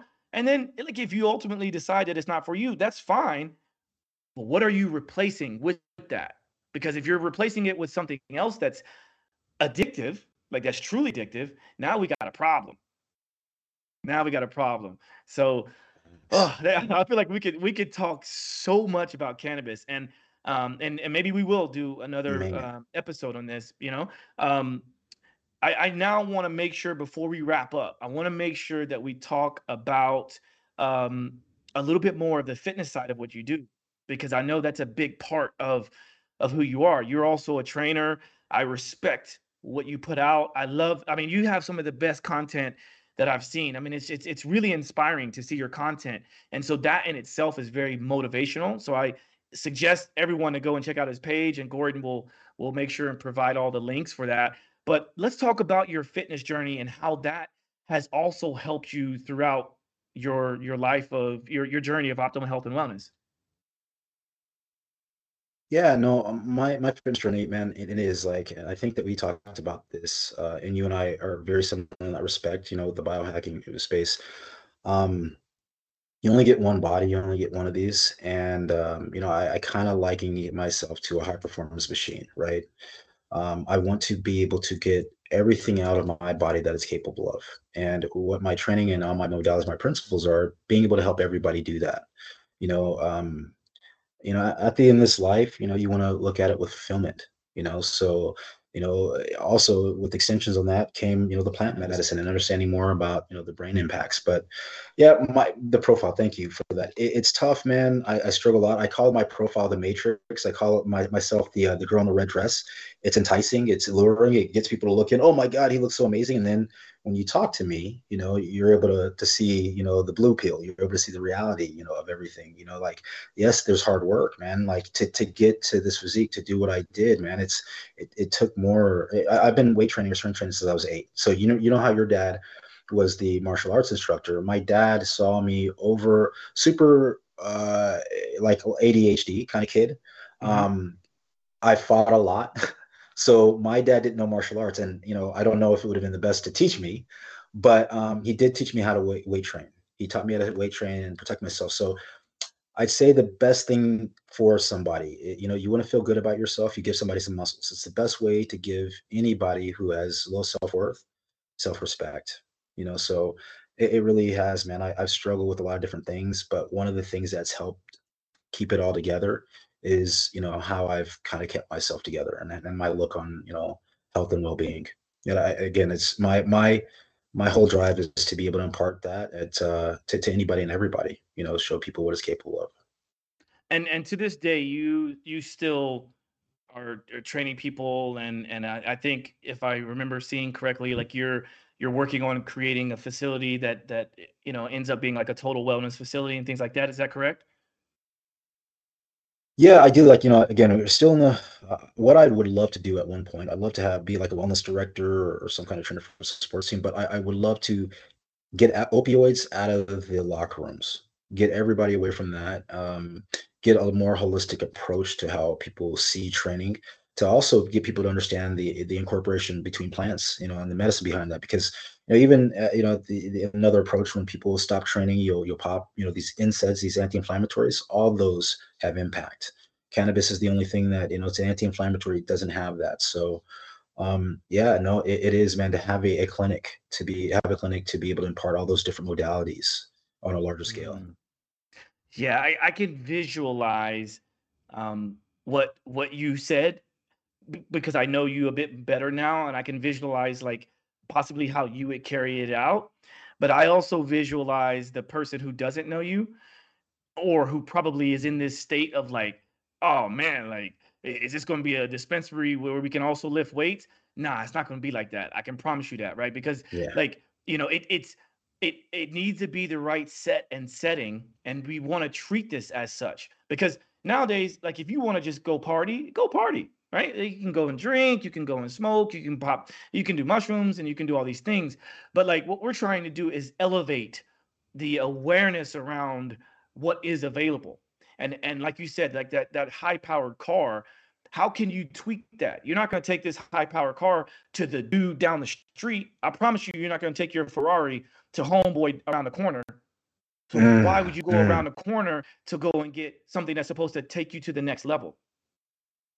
You know 100% well you know whenever anybody has challenges and you know to go back the, the dispensary you know the, the gym center I, I tell them i said the, the fastest man on land and the, the fastest man on water they both were advocate heavy consumers michael phelps and usain bolt so I don't even have to say anything else. Mm-hmm. If I we can even go to strength, we can go to weight training. You know, like uh, my man who who passed away, rest in peace, from uh, West Coast Barbell. You know, everybody that I know in the space, it's it's the the secret that nobody talks about that needs to be talked about. So what happens when you combine that? What happens when you have a center that works with all those modalities but understands how to dose with them? You know, so it will, it will be a very heavily scienced. You know, guys such as yourself, guys like m- myself.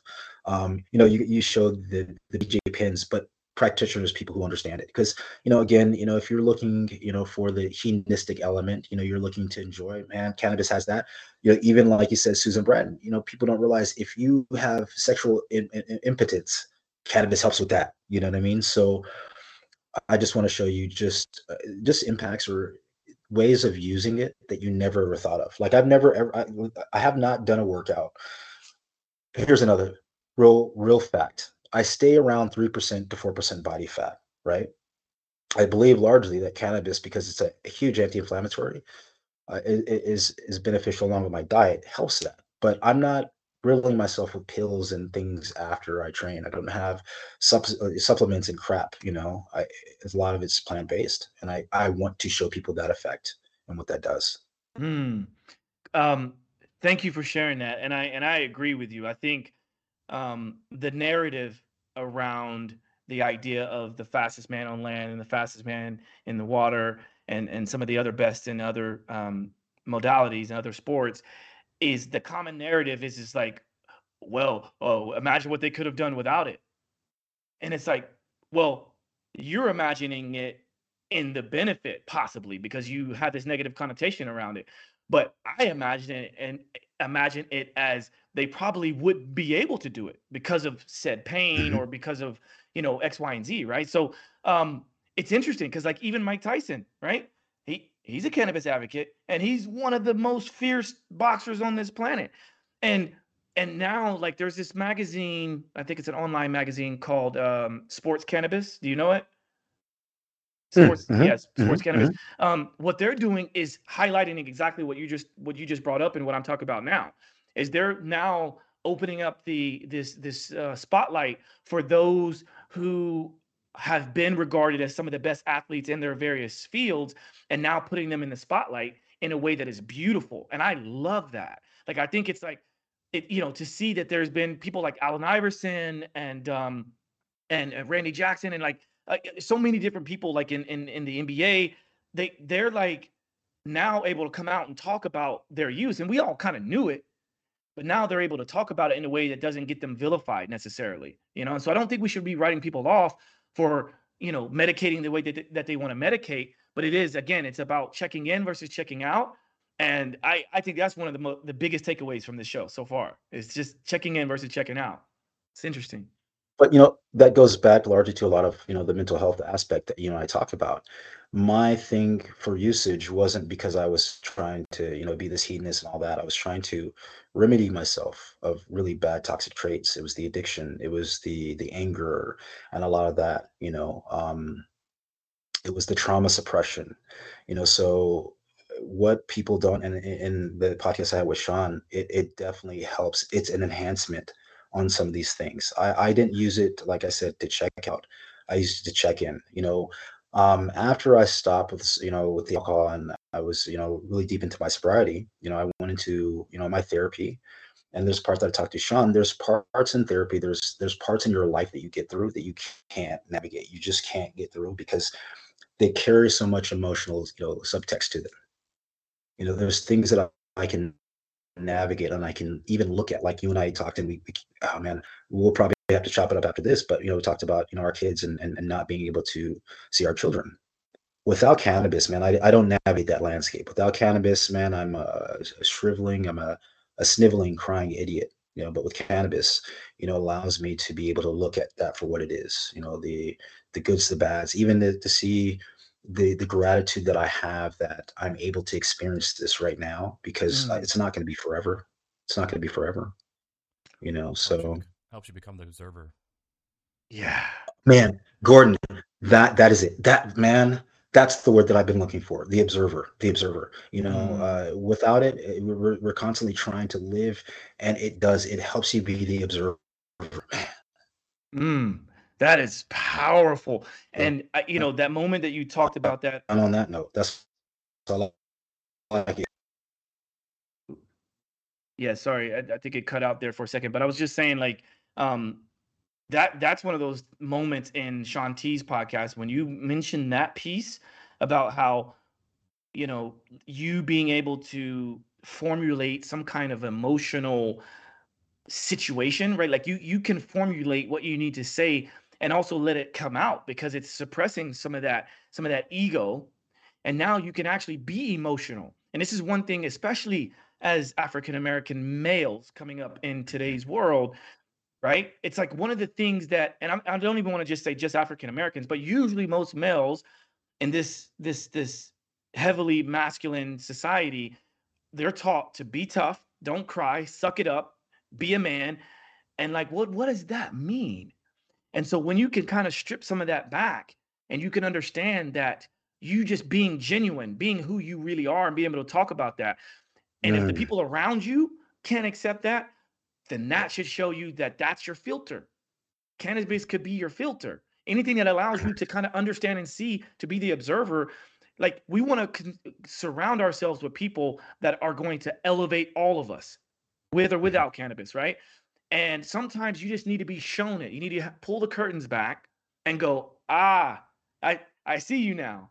That's the observer, right? Right. wow. Yeah. Oh my gosh and uh, you know again why i'm like smiling is because i'm thinking about the experiences when you're you're you're you're in a deep session and you're like you're you're like you're locked in you're like i am the observer here and it is it's it's so i don't think that people get how emotionally even that's stimulating you know? I think even in this conversation and i'm not and what i love about you and i no one's posturing for position. Nobody's jockeying because they got to get their word in. The challenge i think with today's society we, we've become so big on delivering our message. We become so intent on listening with the intent on speaking without just, you know, just truly receiving what people have to say and just their, their presence. Like I love what you just said, you know, as being the observer, Gordon, because with uh, cannabis, man, like I've never felt like I could be that way. I felt mm. that because of past agreements, because of past things that I always had to. And you know what you said earlier, going back to what you said earlier, because of who I am and what society says that I am, I have to be a certain way. Like, you know, being a black male carries so much connotations, you know, like you're this big black male. You know, man, like the minute you hear me, it's off putting. You know, people like, you don't sound like I think you should sound. One of the things I wanted to, to, to make sure we put out there before we we start to kind of go into the last couple of questions because I, you know, we, we've we've got a lot of great nuggets of information, pun intended, uh, from this from this, and, you know, and so I I know we're gonna be able to to resonate with a lot of people, and and what I would like to offer for people. So I think we've drawn a great picture with this idea of like understanding this uh, societal pressures from lots of different people, people of color, people of non-color, uh, you know, and we also talked about uh, family situations and being emotional, and we talked about sports, and we talked about health and wellness, and all these preconceived notions. The the overarching idea is that like, let's just be a bit more open and empathetic and learn, right? Let's mm. kind of let's not just say because we saw something online that that's the fact sometimes we actually just need to get our hands dirty and become our own biohacker and actually try some of these things out. And for instance, if you're not the type of person that goes and plays basketball or does BJJ or uh, you know goes for a marathon, in fact, I wish I knew about the Hindu Kush when I ran the marathon because that probably would have helped. uh, but um, one of the things that I would suggest is like, first of all, try this in your home environment where you feel the most safe and then mm-hmm. connect with someone that you feel most safe with if you're if you're going to do it with someone because that sets the setting you know? And that sets the set right? So proper set and setting and then you can set an intention. What are you looking to do? How do you want to check in versus checking out right? That's important. And then i would also offer again besides the my profound experience playing basketball and having it feel like the matrix another thing i like to do i love to do is breath work meditation and massage while being elevated massage while being elevated for me massage feels like I, I literally feel like the person is one with my muscles and my joints and my ligaments and it's literally the most profound experience. So if you've never mm-hmm. tried that, I suggest anyone listening right now get a you know a good balance of CBD to THC. Um, make sure to have your your high high dose uh, CBD with you just in case, and then go and try that out. If you've ever felt like uh, massages are too painful for you, you might forget all about that if you're elevated properly. yeah. Right, right. So, okay, uh, Charles, we've been chopping it up for quite a while, and this has been wonderful, been fascinating. I see the cat is making an appearance in the background there. Um, I now want to transition to the last couple of questions that I like to ask on this show, and this is this is fun, and not, not to say that it's any more fun than we're already having. Um, but what are a couple pet peeves of yours? What are what are a couple things that just get under your skin? And it can be about anything. It doesn't have to be about cannabis or fitness or whatever. You know what? I, we talked about this. I think the biggest pet peeve anymore these days is um, indifference. Indifference is probably the biggest one. You know, we we live in an automation where everything is just so quick and, and we're so instantly gratifying. With that being said, um, my pet peeve is you know you text people and they don't respond. You know, like uh, suicide and depression are huge, right? And me being that that kind of person, my my whole thing is uh, you know the indifference. So um, because I've suffered from anxiety and depression a lot, you know sometimes it's not always easy to communicate. Um, you know, so I'd say the biggest thing is even if it's hard for you, even at the basis level, you know, sometimes you know text because that's one of the biggest ways that we do now is just you know communicate. You know, even an emoji you know is sufficient. But we live in a day and age and thinking that it doesn't matter. You know, nobody cares, or you think that it's unimportant, or I'll get around to it you know, with uh, you know, one in four adults committing suicide. It's getting up there now, right? Um, it's bad. Little things help. It's the little things, and and you know, like I think that why I'm on this dep- this tangent of uh, or this pet peeve is because suicide's been really bad lately with a few friends that I've lost. So just communication is key. I hate the fact that we think that communication has been achieved when it hasn't. So my pet peeve is indifference you know everything matters you know like you know that person that you see on the street that has a nice blouse on tell them you know never think that any compliment or you want to say to some yeah eh, yeah. put in context how the little things have a bigger impact than you realize there's this picture that i posted on linkedin and it's this black guy this kid and on, on the bridge and then there's this police officer and uh, have you ever read the book contagious you know about social currency Mm-mm. so the picture of these two people it's a cop and uh, a guy Mm-hmm. and uh, you know he's very distraught. And you later on find out that the cop is consoling him because he wanted to commit suicide. He was going to jump off the uh, that that bridge in the Golden Gate Bridge in, in, in uh, San Francisco. Then juxtaposed right next to it is a picture of them and they're smiling, they're happy. And the story was I, I don't know what the day was, but the guy had a horrible day. He was 18 years old, had a horrible day, and thought this is it. He wanted to jump off the bridge. And the cop, who was probably my age, I, I don't think they, they talk his age, 44 or whatever, it talks about you know he's telling him hey look cop told him he he just said to him because he the kid thought his day was horrible he wants to jump off the golden gate bridge he's like i'm gonna jump and the, the cop was like no don't jump just give me one more day just give me one more day. So the kid gives him one more day and i think that that he ends up going home that day. He gets a call about a job. He ends up getting a job because the whole reason why he wanted to die was because you know i have nothing to live for. So he ended up you know living another day which he ended up getting the job. And then the adjacent the picture that's juxtaposed yeah the picture that juxtaposed is right by it's it's it's of them happy and they're best friends now um, and the reason why I said about the book, you know, contagious, why I post that on social, you know, on social media and all that is because these stories and all these things have impact, you know, more than you even realize. So what contagious talks about is how things stick and why they stick. So stories of that, like stories when people almost lost their life and they found out they have currency and those things you want to share. You want to share those stories of, you know, somebody almost lost their life. You want to share these things and it, it, talks about that. But that was the book that that book Contagious is the book that 50 Cent read. That is why he bought vitamin water. It talks about why you uh, or, or social proofing. That the the book Contagious was the book that spurred on him buying vitamin water. You know, it spurred on a lot of great in, in, in inventions or great ideas for a lot of people because it talks about why we do the things that we do. How does that video on TikTok go viral? How does that you know that story that gets 100 million shares get shared? The story that I told you, it has human impact. It has human sentiment. I would love to know what is something that you are most grateful for I'm most grateful for all the experiences I've had. Uh, right now, I'm currently seven years sober, and uh, it was rough, but I'm, I'm incredibly grateful for the sobriety and the people that I have in my life, and just experiences that I've had. Man, right now, I think at 43, this is, these have been the best times of my life. You know, without any inebriation or or anything to block me. You know, so I'm really so excited to see what the second half of life really you know brings to me.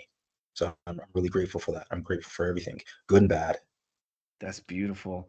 Okay, and um, what is the best way for people to follow you, to to you know to keep in touch with what you've got going on? What are the best ways to keep in touch with you? Yes, man. Thank you. So you can get in touch with me at my IG page there. You know, it's uh, Professor X Charles underscore J underscore Flanagan. Uh, I'm on Twitter. I'm not as active on Twitter. I don't like a lot of things that are going on, but I'm on Twitter. Mm. Um, and uh, you can find me on LinkedIn as well. Um, but uh, yeah, I'd say IG is a great way. I have my uh, my website profile or whatever link you can get a hold. Uh, you can also email me. you know, if you have any questions, any body who suffers from any suicide or disease, I put this on my podcast. I put this always out there. I always want to see you survive. So if you ever feel like you're having thoughts and you, you, you know things are too rough, shoot me an email. Shoot me an email. Shoot me a DM. Uh, you know, I'll talk you off that ledge. You know, and, and and the reason why I throw this out there is because there may be a time when I need you, and reciprocity in, in the universe is big to me. So that's major, and thank you for sharing that. And uh, and I'll double up on that as well. I'm I'm here as well. Um, and uh, yeah, man, this has been a, a very eye opening, enlightening, and elevated conversation. And I want to thank you for all that you do. Thank you for the support. Um, and anybody listening and and and watching this show, please go and check out what he's doing. Hit him up, connect with him. I promise you'll be motivated. If nothing else, you're gonna you're gonna it's gonna definitely make you want to work out. so thank you, bro. Yeah, cool. Okay, well, this has been a great chat with Charles Flanagan. We've talked about a lot. We're going to bring him back at some point soon, hopefully. Um, but until next time, this is Josh signing out from Simply Walk the Talk. Peace.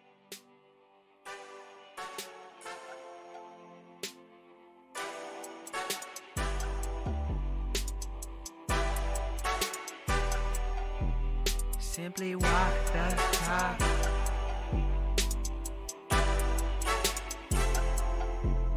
Walk the talk, talking facts. Move like me, but I move a little fast. Make my move, here to last. Fasten these seatbelts, I'm coming past. Take care of me, longevity.